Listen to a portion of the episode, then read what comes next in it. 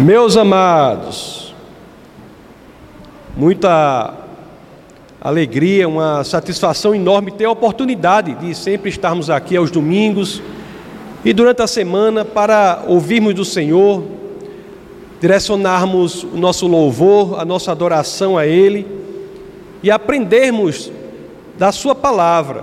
E é neste sentido que daremos continuidade hoje à nossa série sobre o livro de Jonas. Hoje, no nosso bate-papo de hoje, nós estudaremos do momento em que Jonas cai ao mar, é engolido pelo peixe, até ser cuspido em terra firme. Nós estudaremos essa parte aí, basicamente o capítulo 2 é, do livro de Jonas, será o nosso, nosso objeto de estudo. Antes de chegar no 2, vamos ler o último verso do capítulo 1 do livro de Jonas, que é o capítulo 1, verso 17.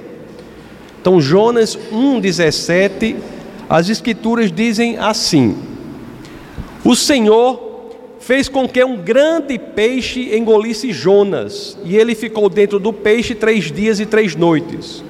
Conforme nós vimos né, na semana passada, Jonas é lançado ao mar. Pelo sacrifício de um homem, Jonas, todos são salvos. Ele é lançado ao mar e o mar se acalma. O mar faz as pazes com Deus pelo sacrifício de um homem. E aqui o verso 17 nos diz: O Senhor fez com que um grande peixe engolisse Jonas, e ele ficou dentro do peixe três dias e três noites. Antes de dar continuidade ao nosso bate-papo, eu vou só tecer alguns rápidos comentários sobre uma pergunta que é muito comum. A gente escuta, afinal, era um peixe ou era uma baleia? Né? O, pessoal, o pessoal pergunta demais isso: era um peixe é, ou era uma baleia? Bom, o que eu posso dizer para vocês é que, no que diz respeito às Escrituras, nós temos tanto no hebraico de Jonas, quanto na tradução do hebraico para o grego, nas primeiras traduções para o grego, na Septuaginta, as primeiras traduções, temos um termo que quer dizer grande peixe. Inclusive, é este termo que é registrado nos evangelhos, em Mateus, que vamos ler daqui a pouco, em que Jesus se refere a esse evento, também o termo em grego é grande peixe. Vamos abrir logo aí Mateus 12, 40, que é uma situação interessante no Evangelho de São Mateus, em que Jesus de Nazaré se refere a esse episódio, quando diz assim: ó. Pois assim como Jonas esteve três dias e três noites no ventre de um grande peixe, assim o filho do homem ficará três dias e três noites no coração da terra. Ou seja, meus queridos, o que é que, de acordo com as escrituras, podemos dizer, tanto em Mateus quanto lá no livro de Jonas, né? Mateus, Novo Testamento, escrito em grego, embora tenha escrito em grego o que Jesus teria falado em hebraico ou aramaico, mas o registro do Novo Testamento é em grego. Então, tanto em Mateus, lá no Novo Testamento, quanto em Jonas, no Antigo Testamento, o termo utilizado é mais bem traduzido por grande peixe. Aí a pessoa pergunta, mas não podia ser uma baleia, não? Podia. Baleia é um mamífero, né? Mas podia. Por quê? Porque a gente sabe que a classificação da época não é a mesma de hoje. Meus queridos, isso é um erro muito comum também. A forma como classificamos os seres vivos é uma criação humana, é uma construção intelectual humana. O homem cria a, a, a divisão, a classificação. A ciência de classificar os seres vivos é a taxonomia, né? A taxonomia é uma criação humana, é uma invenção humana para classificar o que existe. Até hoje, Hoje em dia, não existe entre os taxonomistas modernos, só para que você tenha uma ideia, um consenso sobre o que é espécie. Então a classificação pode mudar, não tem problema. Então poderia ter sido uma baleia? Poderia, mas o termo que é colocado é grande peixe. As escrituras querem, e isso aí é o que todos nós concordamos, eles não estão tão é, interessadas as escrituras nas, vamos dizer, nas distinções filogenéticas entre as espécies marinhas. Elas estão mais interessadas em falar sobre o quê? Sobre a interferência de Deus na vida de Jonas por meio daquele animal marinho, que era um grande, que as escrituras dizem era um grande peixe. Tanto é assim que nesses mesmos versos que nós lemos, Jonas 1,17 e Mateus 12, 14, tem uma informação muito importante. Ô, Orlando, abra por favor aí em Jonas 1,17. Vamos voltar para Jonas 1,17. Olha essa outra informação como ela é importante. Ó. O Senhor fez com que um grande peixe engolisse Jonas. Isso aí foi o que nós vemos. Mas olha essa segunda informação. E ele ficou dentro do peixe três dias e três noites. É possível ficar dentro de um peixe três dias e três noites, mesmo que essa contagem seja menos do que três dias e 24 horas, né? porque é a mesma contagem lá do tempo de Jesus. É possível? Não, isso é um milagre, pessoal. Isso é um milagre. Tem coisas nas Escrituras que são miraculosas, não são tantas assim. Em todas as Escrituras, nos 66 livros da Bíblia, 39 do Antigo Testamento, 27 do Novo, nós temos mais ou menos 250 situações de grandes milagres como esses.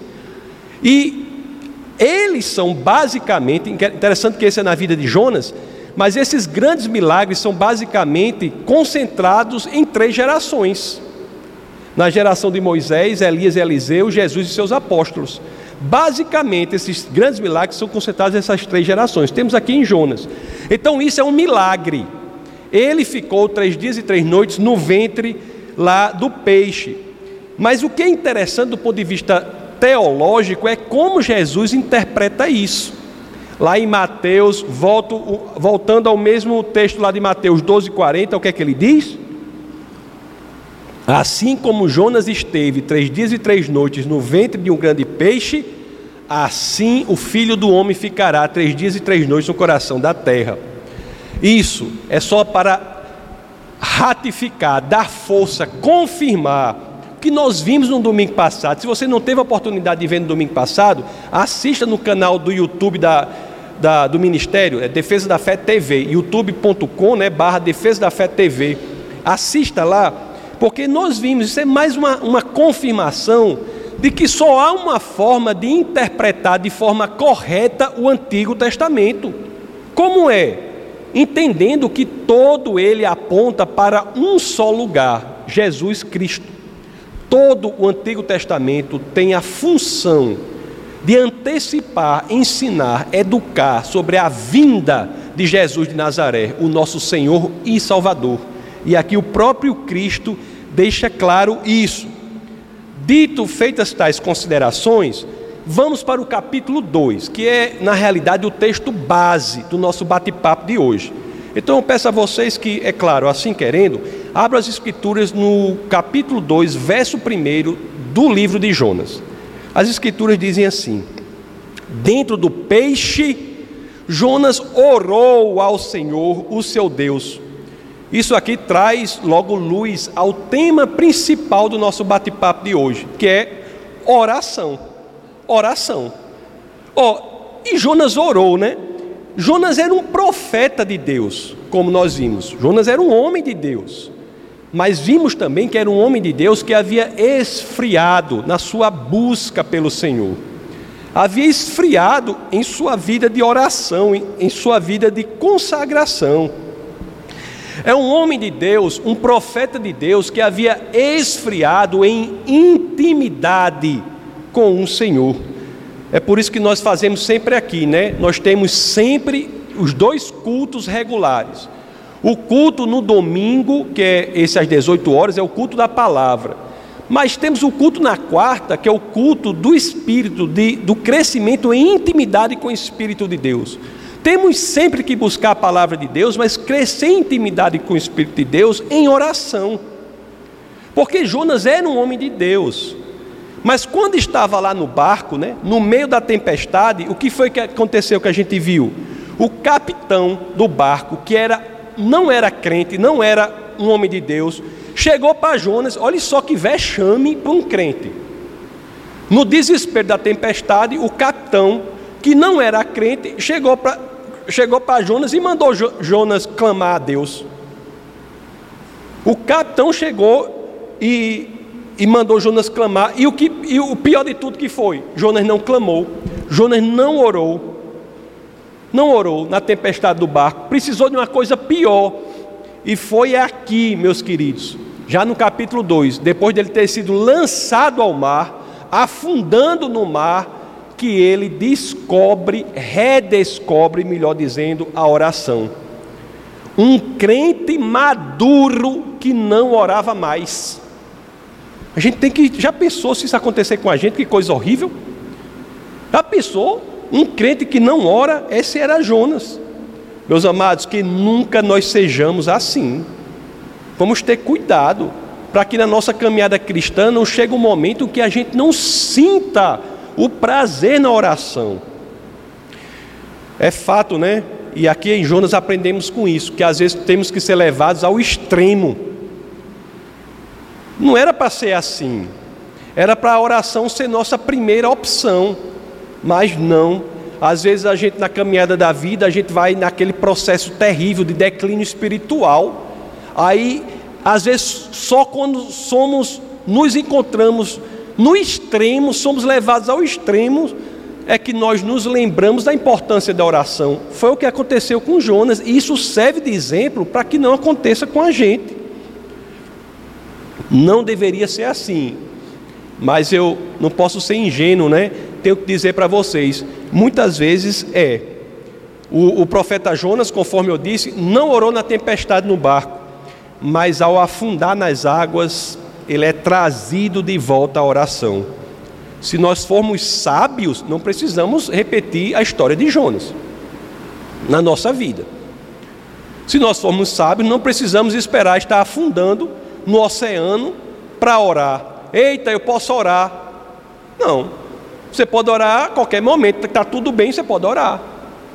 Orar para buscar direcionamento, orar para buscar a palavra certa para ser dita, orar para buscar o caminho para ser seguido. Nem tudo que é bom vem de Deus, nem tudo que aparenta bom vem de Deus. Abrir uma porta de emprego, eu vou aceitar logo? Não, você vai orar. Vai orar. Agora, muitas vezes não, a gente deixa o problema acontecer. Está igual a Jonas afundando para orar. Isso não é sabedoria. A sabedoria é nós cultivarmos a vida de oração, para que nós não tenhamos de passar pelo que Jonas passou para voltar a orar. Jonas, repito, que era um homem de Deus, reconhecido em seu ministério profético, um homem de Deus. Mas a experiência de Jonas nos indica o quê? Se nós formos sábios, olhando para a experiência de Jonas, o que é que nós aprendemos? Não precisamos esperar estarmos assim afundando em algum oceano da angústia, do desespero, do sofrimento, para que voltemos a orar. Não é necessário isso, certo? Esse é o primeiro grande ensinamento aqui. Olha, meus amados, eu vi uma coisa, até eu publiquei no Instagram uma vez um, uma coisa assim, que, que é assim: diz assim, ó, a oração não é o estepe do nosso carro. Não é a oração para a gente, não é aquele pneu, pneu step que chama, né? Pneu de step, não é assim?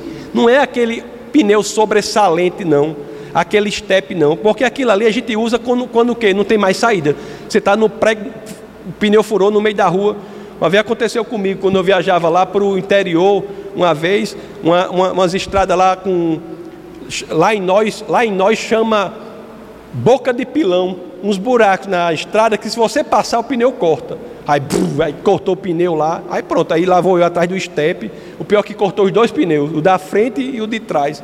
Aí eu abandonei o carro, saí andando. Não, eu quero lá saber disso. Eu saí andando, tinha que fazer, era no meio do deserto, na BR-116, lá no interior, não sei de onde, não tinha nada para um lado nem para o outro. Aí Deus mandou um senhor lá, um velhinho lá, que me, me, me pegou, estou no carro dele, a gente foi não sei para uma confusão enorme. Deus, Deus mandou o anjo lá para me ajudar. Meu ratinho, ratinho, homem, fica aí, eu vou andando, vou continuar a, a, a viagem a pé. Mas ali eu fui atrás do step. Eu com o velhinho fui atrás de, do. Como só tem um step, o velhinho me levou até um lugar para ter uma câmera de ar, né? Para botar no outro pneu furado para poder continuar. Mas a gente foi atrás de um step. A oração não é como o step, não. Quando está tudo desesperado, você vai atrás do step, não. A oração é como o volante. É a direção, é o volante do carro. é, ela deve ser usada para guiar o nosso caminho, mesmo quando tudo está tranquilo, mesmo quando você está numa pista bem direitinha, toda asfaltada. Aí não, pode, não é para esquecer da oração, não. A oração é o seu volante. Ela deve guiar o nosso estar na terra, estar no mundo, o nosso ser nessa existência rápida, não é? Muito fugaz. O livro de Tiago diz que a nossa vida aqui é como vapor. É mesmo. E imagine viver assim, sem ter oração como o guia. Pois é, meus queridos. Mas Jonas não foi assim com ele, como nós sabemos. Vamos ver lá o verso 2, agora é, do capítulo 2. Não foi assim, porque olha, ele esperou, está no desespero. Olha o que diz aqui. Então, primeiro grande ensinamento: não precisamos estar no mar da angústia, do desespero, do sofrimento para irmos para a oração. Agora vamos entrar no verso 2: diz assim: ó, E disse: Em meu desespero clamei ao Senhor e ele me respondeu. Do ventre da morte gritei por socorro e ouviste o meu clamor. Aqui, meus queridos, nós temos outro ensinamento importante. Se você não fez como, como deveria fazer, mas fez como Jonas, se você se vê na situação em que Jonas está, também não é porque você não orou até agora que você vai fazer igual aquele, aquela mulher do piolho que não abria mão nem a pau e não vai olhar, orar mais não. Agora é para orar. É para orar. Se não orou até aqui, tem que orar. O segundo grande ensinamento é esse aqui. No desespero, ore ao Senhor que Ele ouve, antes tarde do que nunca, certo? A oração, meus amados, nos, ela nos conecta com aquele que tem poder. A oração tem poder, quando diz isso, é claro que é uma forma reduzida de dizer, a oração conecta com aquele que tem poder. A oração em si não é mais do que uma avenida por meio da qual a conexão é estabelecida com aquele que tem poder. Então, a segunda lição para a nossa vida prática, e é muito importante, é isso. Se nós olhamos para nós mesmos, e eu penso assim, você pergunta assim, eu me vejo, eu estou desesperado, angustiado, aflito. Não podemos nos esquecer que Deus é maior do que todos os nossos problemas. Todos. Essa é uma realidade cristã. Não há aflição, angústia, sofrimento que sejam maiores do que o poder de Deus. Então, se estamos aí, temos que orar ao Senhor, colocar a situação diante dele. Clame ao Senhor e ele o ouvirá. Eu não consigo falar de oração sem pelo menos falar do rei Davi. Porque o rei Davi tem duas coisas para mim que ele é, é top das galáxias, é alto nível. Qual é? A primeira é em, em reclamar e questionar de Deus, questionar de Deus. Da, Davi questiona tudo, ai Senhor, porque eu estou aqui, não sei o que, ele, questiona, ele coloca o coração dele diante do Senhor, questionamento. Isso é muito importante, né? Eu falo muito aqui, porque chegam às vezes jovens aqui, dizendo assim, ah, eu estou me sentindo, questionando o Senhor, será que eu estou em pecado, será que eu estou não sei o que? Eu digo, meu amigo, você está igual a rei Davi, aquele segundo o coração de Deus. Se você está com problema no seu coração com o Senhor, exponha esse coração para Ele, para Deus, coloque o coração para Deus, diga: Senhor, estou com esse problema, essa situação, me ajude. Isso o rei Davi é excelente, ele é sincero, ele não faz uma relação com Deus de hipocrisia. Porque o ensinamento da hipocrisia é terrível para o povo de Deus, né? O ensinamento de que não fecha os olhos para o que está acontecendo dentro de você, que tudo está bem. Não, Deus sonda o coração. Coloque o coração da forma que está diante do Senhor e Ele responderá. Esse é o ensinamento correto. E outra coisa que eu falo do rei Davi é que ninguém sabia orar como o rei Davi. Rei Davi orando é demais. Então vamos ver aqui em Salmos 18, 16. Só para você veja aqui essa ideia de que na aflição, no desespero, vamos derramar o nosso coração diante do Senhor. Salmo 18, 16, as escrituras dizem: Na minha aflição clamei ao Senhor, gritei por socorro ao meu Deus. Do seu templo ele ouviu a minha voz, meu grito chegou à sua presença aos seus ouvidos. Salmo 120, no verso 1, que é que diz? Eu clamo pelo Senhor na minha angústia, e Ele me responde. Essa, meus, é, meus amados, essa ideia de que no desespero clamemos ao Senhor é, é um princípio de vida prática, que muda realidades práticas. É o caminho para o crente seguir, para aquele que quer estar com Deus seguir. No desespero, na angústia, no sofrimento, o caminho é este: clamar ao Senhor, que Ele responde, Ele ouve. Você não está só. Deus não o abandona. No, o problema, sabe qual é? Deus, ele não, Deus é o mesmo, né? O problema, no caso de muitos e no caso de Jonas, qual é? É que quem procurou fugir do Senhor, quem foi? Jonas. Às vezes Deus está distante da gente, não é porque ele fugiu, ele se afastou, ele se escondeu. Não. Deus está sempre propenso a nos resgatar, a estabelecer uma relação pessoal com cada um de nós.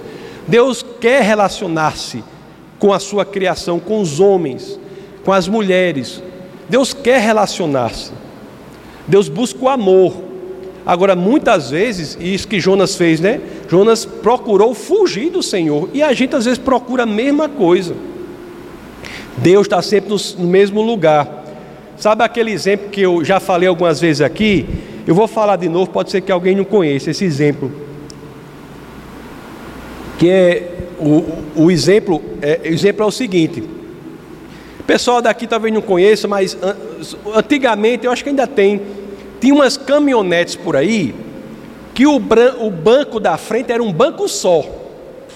Sabe qual é o banco? Um banco só, caminhonete. Antigamente aquelas F no seu era um banco só. Não sei nem se existe ainda. Era um banco só a caminhonete toda. Não sei se, se ainda fabricam.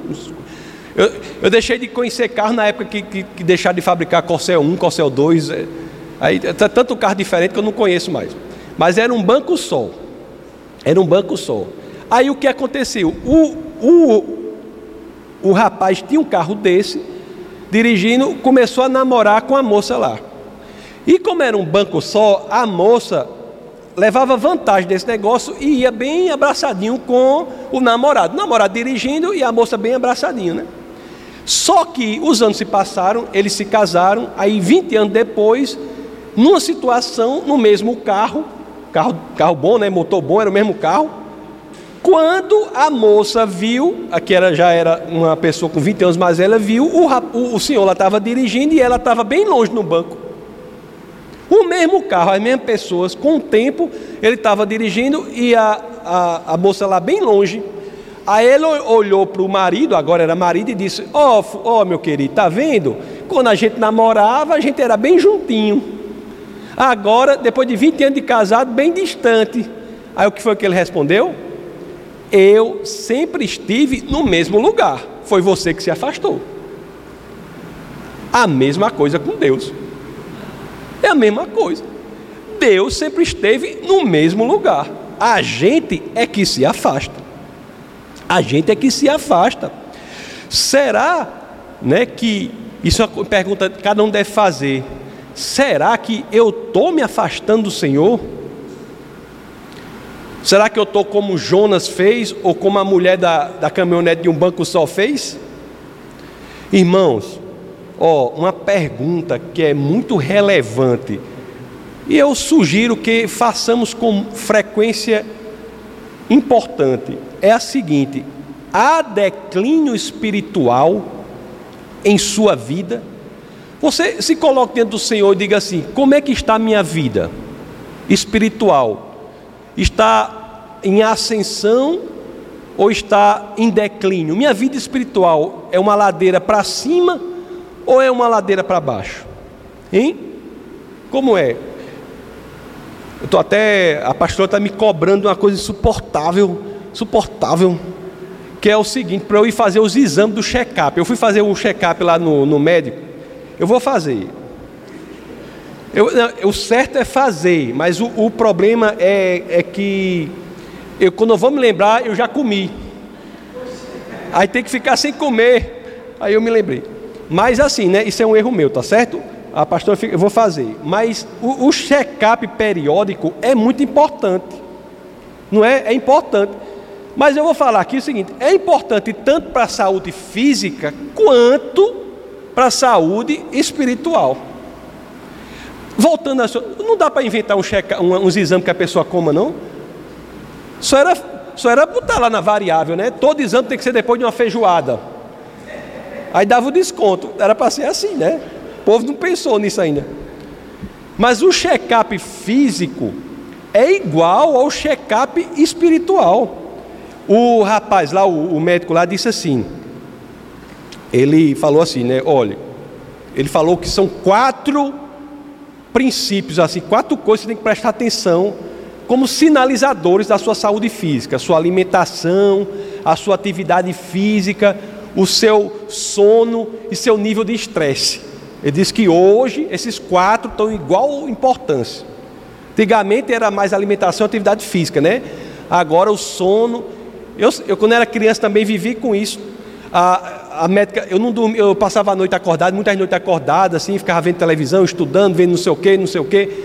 Aí a médica dizia para a mamãe: se esse menino não dormir de, de noite, ele não vai crescer. Se, aí eu passei a minha infância toda ouvindo isso, Juninho. Eu não ia crescer porque eu não dormia de noite, mas é, ela dizia isso tudinho. Mas o sono a alimentação, o nível de estresse e atividade física são quatro pontos que hoje, segundo o doutor me falou, são igualmente importantes como indicativo de uma saúde física. Mas há também os indicativos de uma saúde espiritual. Essas perguntas têm que ser feitas também para a questão da saúde espiritual. Assim, você tem que pensar assim: existe em mim uma vontade genuína de adorar o Senhor? Eu vim aqui, o louvor. Eu estou aqui, eu estou com a vontade genuína de adorar o Senhor? Fora daqui, existe em mim essa vontade? É um indicativo da nossa saúde espiritual. Como está o meu momento de oração com Deus? Está ficando escasso, raro? E oração não é só falar, oração é conversar com o Senhor. Se você for conversar com uma pessoa que só fala, é uma coisa horrível. Deus deve ser a mesma coisa com aquele que ora para ele só falando. Imagina aí, hein, Judinho? Vai conversar com uma pessoa, aí a pessoa vai dizer: não, não é conversa. Conversar é falar e ouvir do Senhor. Aliás, até aquele filósofo existencialista cristão, né? Que é, que é o dinamarquês Soren Kierkegaard. Ele tem uma frase que diz: oração é silêncio. Não estou dizendo que oração não possa é falando também, mas também é silêncio. Oração também é ouvir do Senhor. Então você tem ouvido do Senhor, você tem conversado com o Senhor. Isso é uma pergunta indicativa da nossa saúde espiritual. O, outra coisa indicativa importante, a gente tem uma tradição aqui Nessa igreja que praticamente todas as igrejas de Natal têm essa tradição, a gente repete aqui, que é de fazer a ceia, né? Uma vez por mês, a gente faz no primeiro domingo do mês. Podia ser em qualquer outro dia, podia ser no terceiro domingo, no quarto, no segundo. Não existe nada para ser primeiro domingo. É apenas uma convenção que nós seguimos aqui. Para. Para se. Aí, quando é o momento da ceia, você faz o que na ceia? O que é a ceia para você? A ceia é um hábito é um ritual ou não? Você encontra na ceia o significado profundo daquilo, do que ela representa? São perguntas que vão acender o sinal, a seta indicando onde está a nossa saúde espiritual. E a palavra de Deus, meus queridos, todo domingo aqui, às quartas e outros dias, nós somos expostos à palavra de Deus. Aí a pergunta é: ela consegue penetrar em nosso coração? Ela consegue promover mudança de vida, saúde espiritual.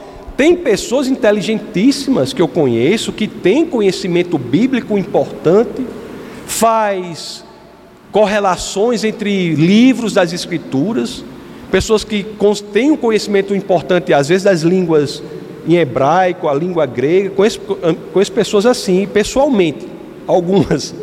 Menos do que eu gostaria de conhecer, mas conheço algumas. Mas eu, eu não posso julgar ninguém, mas uma pergunta importante que a gente tem que fazer é: esse conhecimento, ele é capaz de promover mudança de vida ou é um conhecimento puramente intelectual? A palavra de Deus, conforme eu digo algumas vezes, ela é capaz de atravessar aquela importante distância que separa o cérebro do coração? Se a palavra de Deus se mantém unicamente no âmbito da, da, da, nossa cognoscibilidade, do âmbito da nossa inteligência, no âmbito cerebral, ela não está promovendo aquilo que ela deveria promover. A palavra de Deus tem que nos fascinar intelectualmente e transitar o caminho que separa o cérebro do coração para promover mudança de vida. A palavra de Deus é transformadora. Será que está sendo? São questões. Olhe, meus amados, o que eu digo para vocês aqui serve para mim. Às vezes é pior até para mim, né? Que estou dizendo. Aí, aí é pior ainda. Mas dependendo das respostas que nós damos a essas perguntas, devemos ter cuidado ou não. Dependendo das respostas a esses, a esses tipos de pergunta, o sinal vermelho acende. Se nós estivermos descendo a ladeira espiritual, a ladeira da espiritualidade em Cristo, as consequências são destruidoras, danosas, são fatais. Aí qual é o remédio para isso? Se isso a gente tem, vê uma tendência disso, qual é o remédio? É o que nós vimos aqui em Jonas: reativar, fazer reviver esse estilo de oração na nossa vida. Foi isso o que Jonas fez na sua experiência no mar. Foi isso que Jonas fez. Meus amados, ao passar pela experiência do mar, ao ser levado às profundezas do mar, Jonas tomou uma decisão, e isso mudou tudo. A decisão de focar no Senhor. Quando nós estamos nesse declínio espiritual, muitas vezes o problema é esse: nós estamos focando em tudo, menos em Deus. Se está num problema, Estamos com um problema sério numa área específica da nossa vida. O nosso foco está no problema, nosso foco está na circunstância, o nosso foco está em nós mesmos, como nós podemos resolver. O nosso foco está em Fulano que pode resolver aquilo. O foco tem que estar em Deus. Em Deus. É fácil errar aí. É fácil errar aí. Diante da dificuldade, temos que focar no Senhor, e essa foi a decisão de Jonas que mudou tudo. Vamos ver os versos 3 e 4 agora, do capítulo 2, para nós vermos aqui como é interessante. Assim dizem as Escrituras: Jogaste-me nas profundezas, no coração dos mares, correntezas formavam um turbilhão ao meu redor, todas as tuas ondas e vagas passaram sobre mim ou seja, as circunstâncias eram terríveis. Estava a maior esculhambação ao redor. O cara tava, foi jogado nas profundezas, nos coração do, no coração dos mares, as correntezas formavam turbilhões, e ele lá no mar. Aí o verso 4 diz: Diante disso tudo, aí diz assim: Eu disse, fui expulso da tua presença. Aí essa frase aqui, no final, é belíssima. É aqui que muda tudo. Diante de tudo, das circunstâncias ruins, das circunstâncias negativas, diante das dificuldades, dos problemas, da angústia, diante do desespero, de não saber como resolver, olha para um lado, olha para o outro, não sabe o que fazer. Aí Jonas diz: Contudo, olharei de novo para o teu santo templo. Isso é o que temos que fazer. Esta foi a decisão mais sábia de Jonas. Diante da dificuldade, ele decide ali. Não tinha decidido nenhuma dificuldadezinha média, que era tempestade no barco. Quando, contudo, olharei de novo para o teu santo templo. Olhe, é fácil, diante da dificuldade, crescer em nós o espírito de raiva com Deus, ressentimento diante de Deus. Não é? É fácil. Olha, eu estou aqui. Aí pronto, aí chama Deus de tudo no mundo. Chama de tudo, dos piores palavrões. Igual um palavrão que eu vi no FRN que um atacou o outro e disse, seu apresentador de aqui agora. Aí começou a briga. Chama de todos os palavrões. É fácil. É fácil reclamar de Deus diante das nossas dificuldades. É fácil reclamar dos outros. É fácil reclamar do mundo. Mas uma coisa Jonas entendeu aqui: fazer isso só pioraria as coisas. Meus amados, se estamos passando por dificuldades extremas, e todos nós passamos por momentos assim, a vida é um aprendizado para todo mundo. Eu sou pastor e passo, já passei. A Bíblia não diz que você nunca vai passar por dificuldade. A Bíblia garante que você terá paz nas dificuldades. Paz que excede todo o entendimento. Mas se estamos passando por dificuldades extremas, só uma coisa nós temos para fazer, e aqui eu repito: buscar refúgio no Senhor. Meus amados, o Senhor é tão incrível porque Ele nos dá esperança. Tá tudo parece que vai dar errado. No Senhor nós temos esperança. Qual é a diferença de otimismo para esperança? Vocês sabem? Otimismo é quando você sorri para o futuro por causa das circunstâncias. Otimismo é assim, rapaz, as coisas estão melhorando. Aí você começa a sorrir para o futuro por causa, da, por causa da, das circunstâncias. Você mudou alguma coisa do som, Judinho? Estão vindo bem aí? Então, otimismo é você sorrir para o futuro por causa das circunstâncias. Esperança é o quê? Esperança é sorrir para o futuro apesar das circunstâncias. Essa é a grande diferença. No Senhor, nós sorrimos para o futuro, apesar das circunstâncias. Quando tudo parece errado, no Senhor nós sorrimos para o futuro. Olhe, focar no Senhor e meus problemas é fortalecer a fé. Tudo você olha para um lado para o outro, não vê saída. Aí quando você foca no Senhor, aí você está o quê? Fortalecendo a sua fé. E a fé fortalecida é colocada em prática por meio da oração.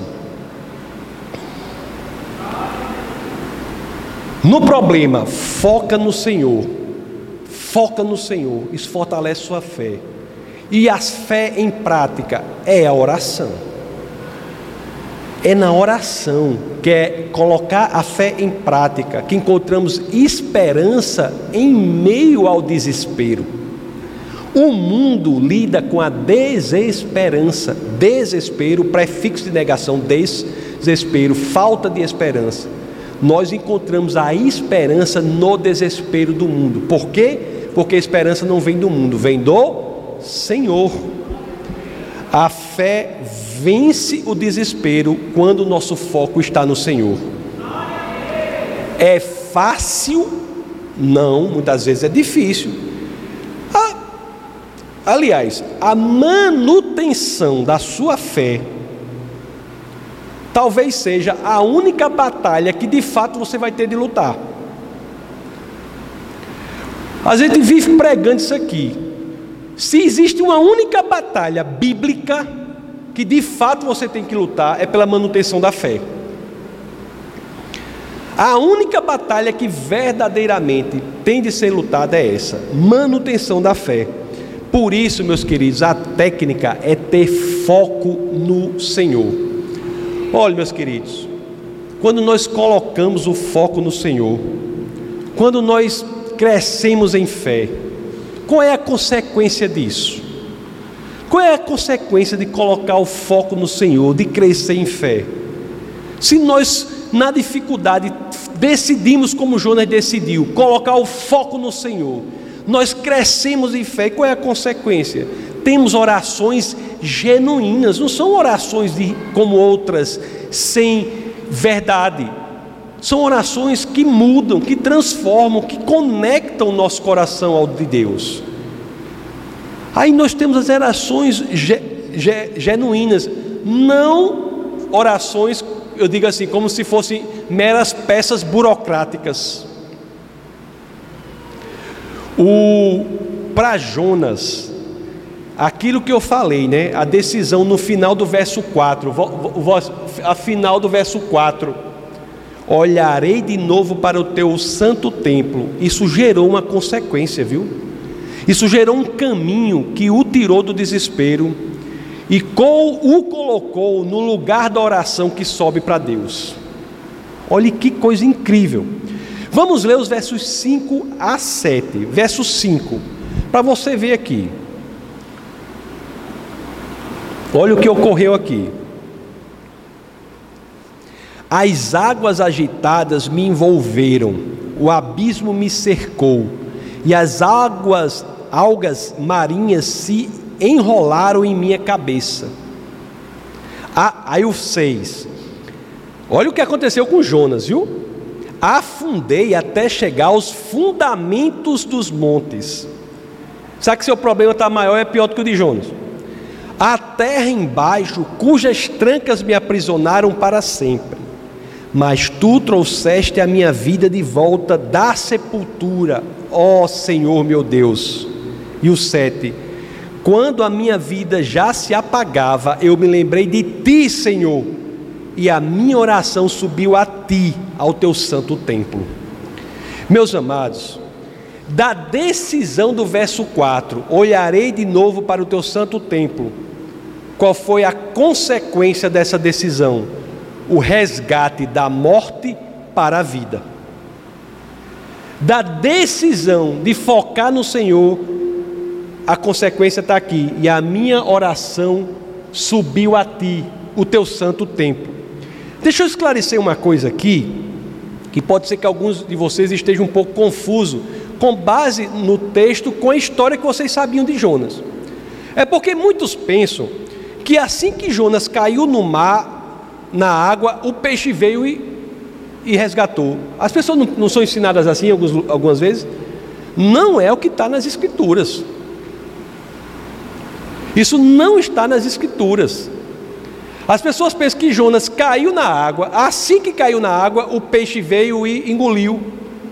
Não é o que está nas Escrituras. É verdade que uma leitura superficial pode trazer esse entendimento, principalmente quando nós lemos os versos 16 e 17 do capítulo 1. Bota aí, grande professor internacional Orlando e sua parceira de trabalho aí, Maria Rita, os dois estão controlando ali. Bota aí Jonas 1, 16 e 17.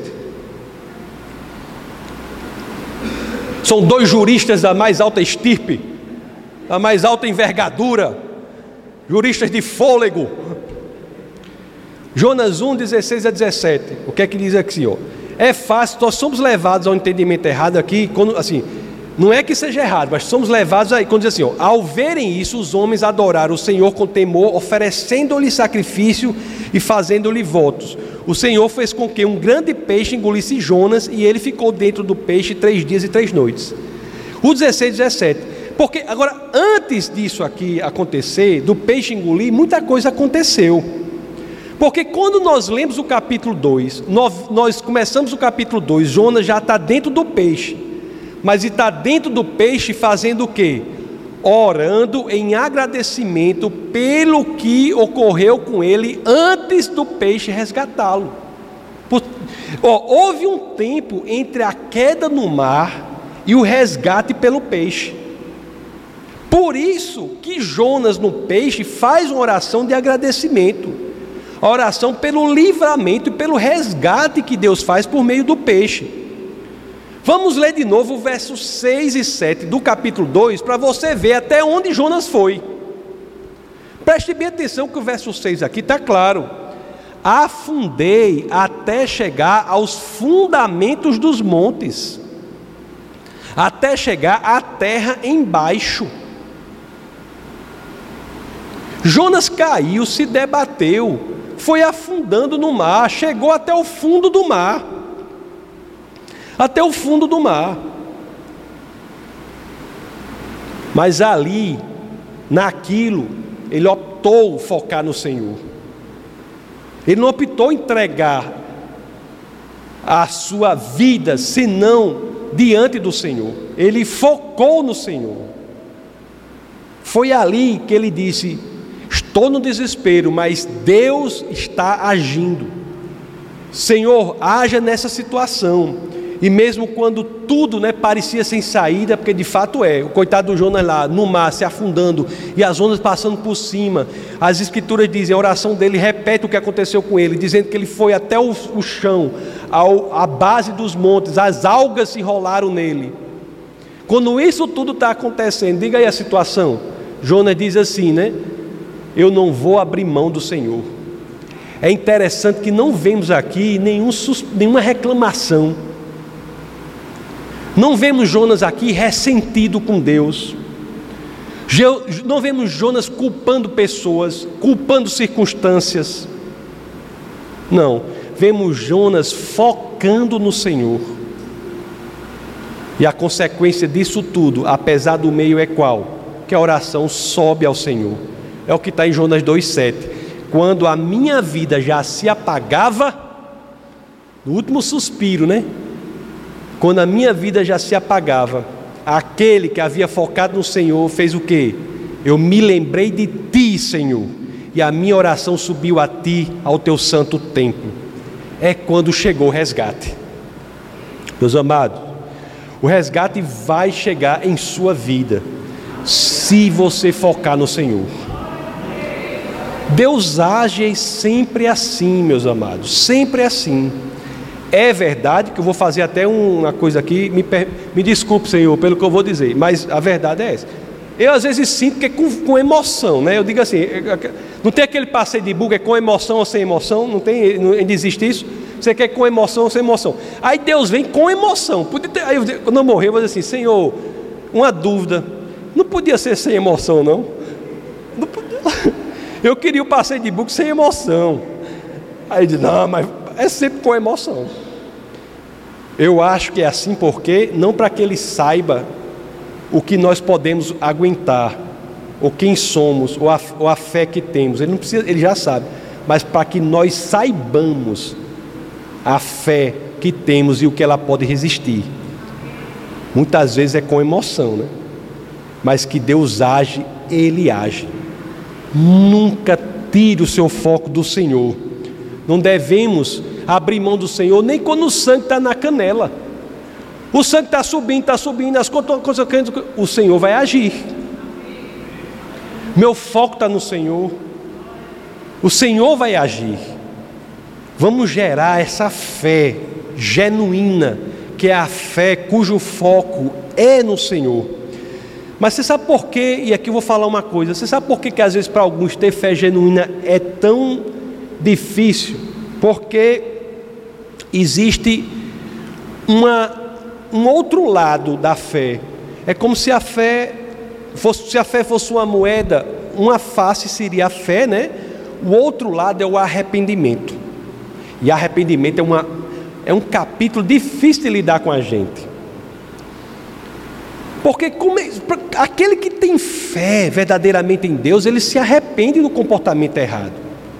Se você confia em Deus, você vai se colocar no mundo de acordo com o que Ele quer que você faça. Agir em desacordo com o que Deus diz que você faça é manifestar na sua vida uma falta de confiança em Deus. Se você confia em Deus, e Deus diz por Sua palavra ou pelo seu Espírito, diz para você, faça isso, você faz porque aquilo é a manifestação, a exteriorização, a materialização perceptível da fé. O comportamento é a exteriorização perceptível da fé. Se você confia em Deus, Deus diz para você fazer algo e você faz outra coisa, isso é incompatível com a fé que você diz que tem. Jonas tinha um comportamento errado, ele não quis obedecer ao Senhor.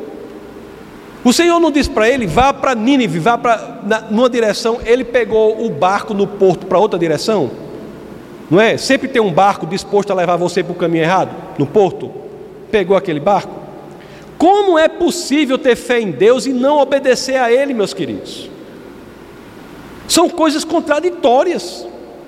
Como alguém pode dizer, tenho fé, e não arde em seu coração o desejo de obediência? São coisas contraditórias. Como você pode esperar uma oração efetiva se sua vida é em desobediência a Deus? É porque você não tem fé genuína, cujo exercício é oração. É duro, mas é verdadeiro. Para Jonas aqui não. No momento em que ele colocou a vida dele nas mãos do Senhor, ele mudou de comportamento. Aquele homem que resolveu desobedecer ao Senhor. Olha o que acontece aqui nos versos 8 e 9 do capítulo 2. Aqueles que acreditam em ídolos inúteis desprezam a misericórdia. Aí Jonas continua: Mas eu, com um cântico de gratidão, oferecei sacrifício a ti. E aqui está a direção oposta àquela que ele iria, ele tomava. Está a voz que esclarece a mudança de comportamento. O homem que fugia de Deus. Diz aqui: O que eu prometi, cumprirei totalmente. A salvação vem do Senhor. Jonas acreditava antes, como muitos de nós somos tentados a fazer isso, e aqui vai uma dica importante. Muitos de nós somos tentados a acreditar que sabemos o que é melhor para nosso futuro. Isso é um problema. É um problema. Tem gente que chega a dar pena de tão sabido que é sobre o futuro dele. Eu tenho raiva daquele, né? já falei aquela várias vezes, né? Lá que eu não me lembro, qual é a passagem lá que você fica me agredindo com a passagem? Tem uma passagem que ela fica me agredindo. Eu dizia, quando eu dizia assim, não, é lá em Tiago, né? Eu estou lembrado da passagem em Tiago, vê se você acha aí.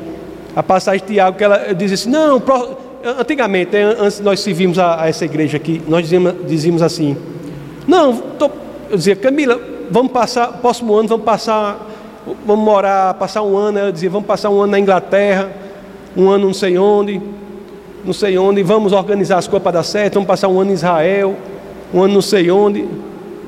Quatro, três. É, quatro, três. Aí dizia, vamos fazer isso aqui. Aí eu criava o plano, né? Tudo certo para a gente passar, passar dois anos, um ano num lugar, outro no outro. Os meninos vão, vai ser bom para os meninos, vai ser. Tá certo. Aí ela, aí eu, eu, é, ela olhava para mim e fazia assim, tá bom. Tiago 4,13. Bota aí, professor Orlando. Aí eu ficava, pelo amor de Deus. Ouçam agora vocês que dizem: hoje ou amanhã iremos para esta ou aquela cidade, passaremos um ano ali, faremos negócio e ganharemos dinheiro. 4,14. Vocês nem sabem o que lhes acontecerá amanhã, que é a sua vida. Vocês são como a neblina que aparece por um pouco de tempo e depois se dissipa. Aí pronto. Aí eu dizia: a gente nem sabe o que vai acontecer amanhã. Né? Fazer planos é importante, viu? Eu sempre tenho que dizer isso. Fazer planos é importante, mas você tem que colocar seus planos no altar de sacrifício do Senhor. Tem de, se, tem de submeter seus planos ao Senhor. Seus planos têm de estar de acordo com a vontade do Senhor. Você por si só não sabe o que é melhor para você. Eu não sei o que é melhor para mim. O Senhor é quem sabe. Jonas, ele era um, um, um ministro, um, um homem de Deus cujo ministério era reconhecido. E ele achava que por isso ele sabia o que era melhor para ele. Estou aqui, diz, dizia ele, poderia ter dito ele, meu ministério, sou reconhecido no meu lugar, eu predisse algo que aconteceu, inclusive até tempo. Os, e os profetas antigamente só prediziam julgamento. Jonas predisse prosperidade e ocorreu. Ministério tranquilo, tudo bem com ele, com a família dele. Aí ele tornou isso, fez disso o seu conforto um ídolo. Um ídolo. Mas agora Jonas viu, né, que a própria vontade afastada do Senhor é destrutiva, por melhor que ela aparente. Por melhor que seus planos aparentem, se forem afastar do Senhor, isso é destrutivo. Aí Jonas diz: Quão inúteis são os ídolos! O ídolo não é obrigado a ser um ídolo construído de madeira, de, de barro. Não, tem vários tipos de ídolos.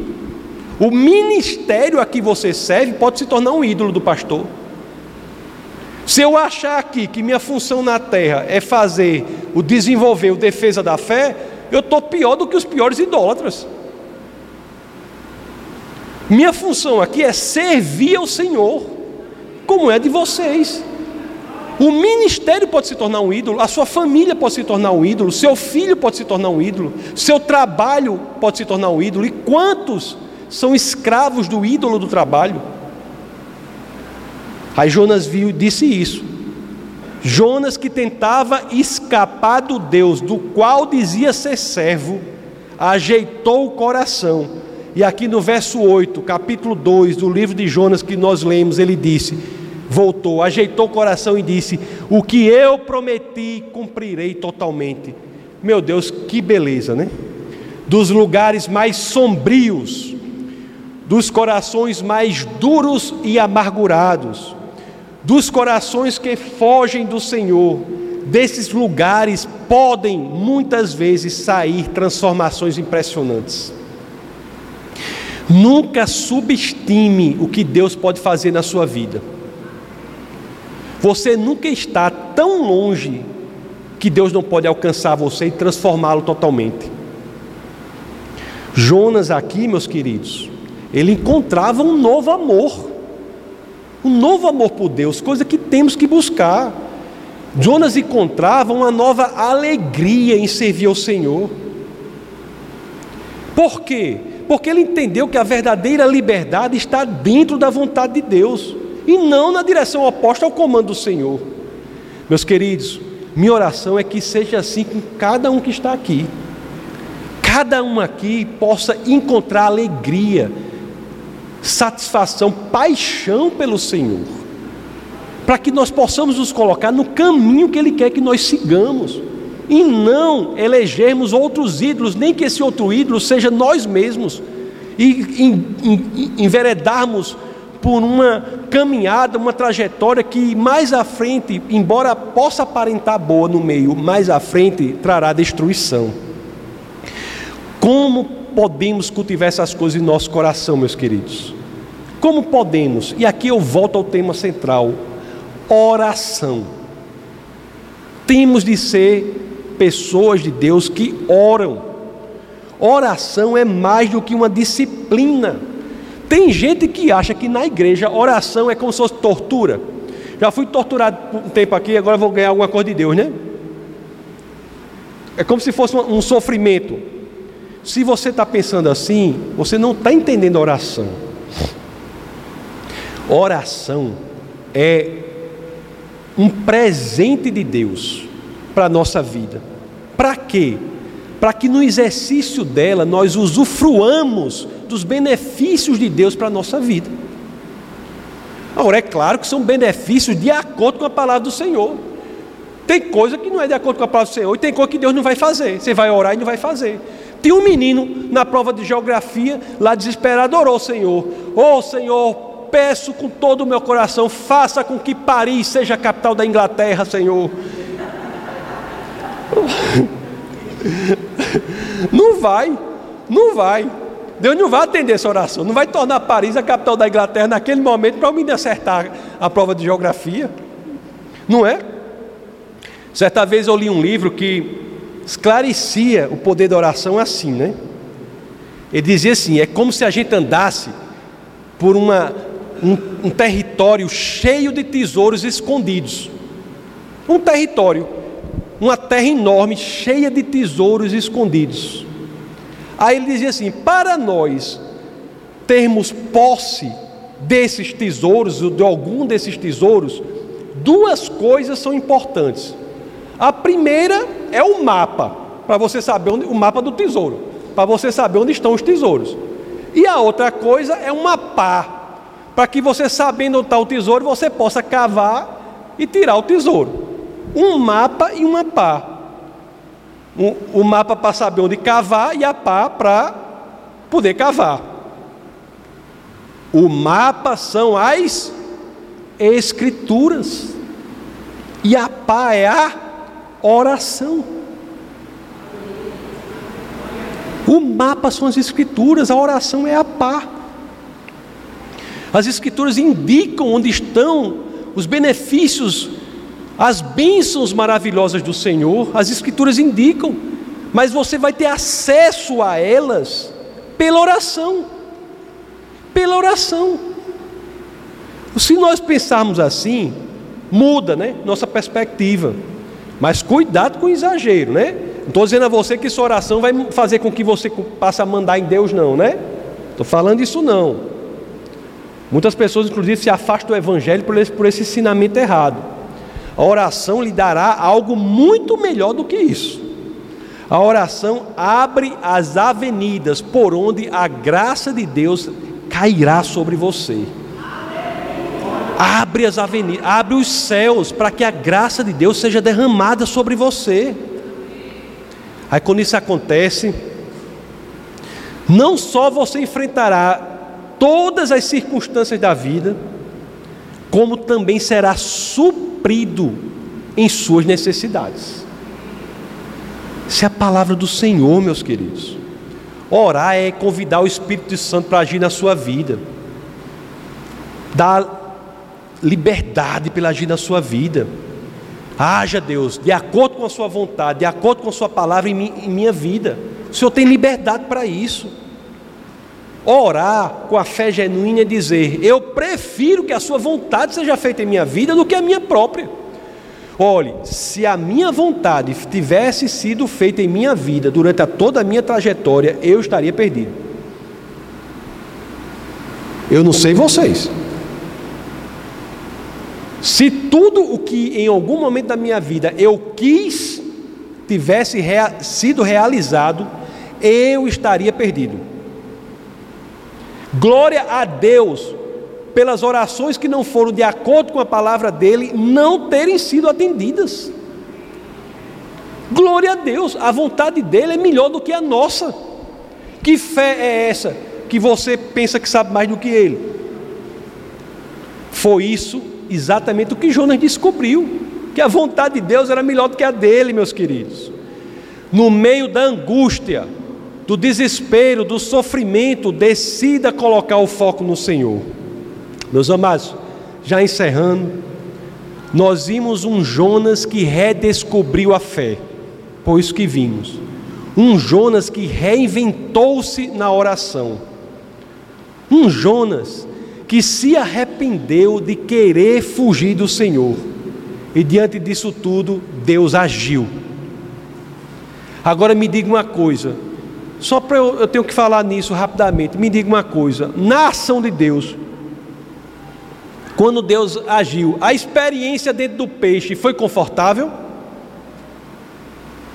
Pelo amor de Deus, muito, altamente desconfortável. O calor insuportável. Foi confortável? Não. Mas Deus, Jonas sabia que Deus estava agindo para levá-lo à vida. Jonas nunca reclamou. Porque nós devemos saber que quando estamos na vontade de Deus, nós encontramos vida onde havia morte, meus queridos. Na água, Jonas estava certo que ia morrer. No peixe, Jonas estava certo que ia viver. Meus queridos, são às vezes nos lugares mais profundos de nossa alma nas situações mais escuras da nossa existência, nos labirintos mais sombrios da nossa psique. São nesses lugares que louvores de gratidão mais belos e singelos sobem ao Senhor. Não é incrível? Às vezes, quando não sabemos para onde ir, é que nós nos derramamos na oração verdadeira diante do Pai. Por isso, meus queridos, pela importância disso tudo, é que nós devemos ter o coração repleto de agradecimento pelo que Deus nos ofereceu com o poder da oração. Vamos orar.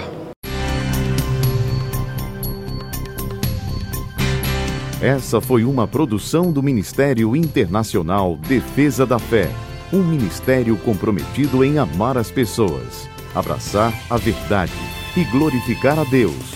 Para saber mais sobre o que fazemos, acesse defesadafé.org.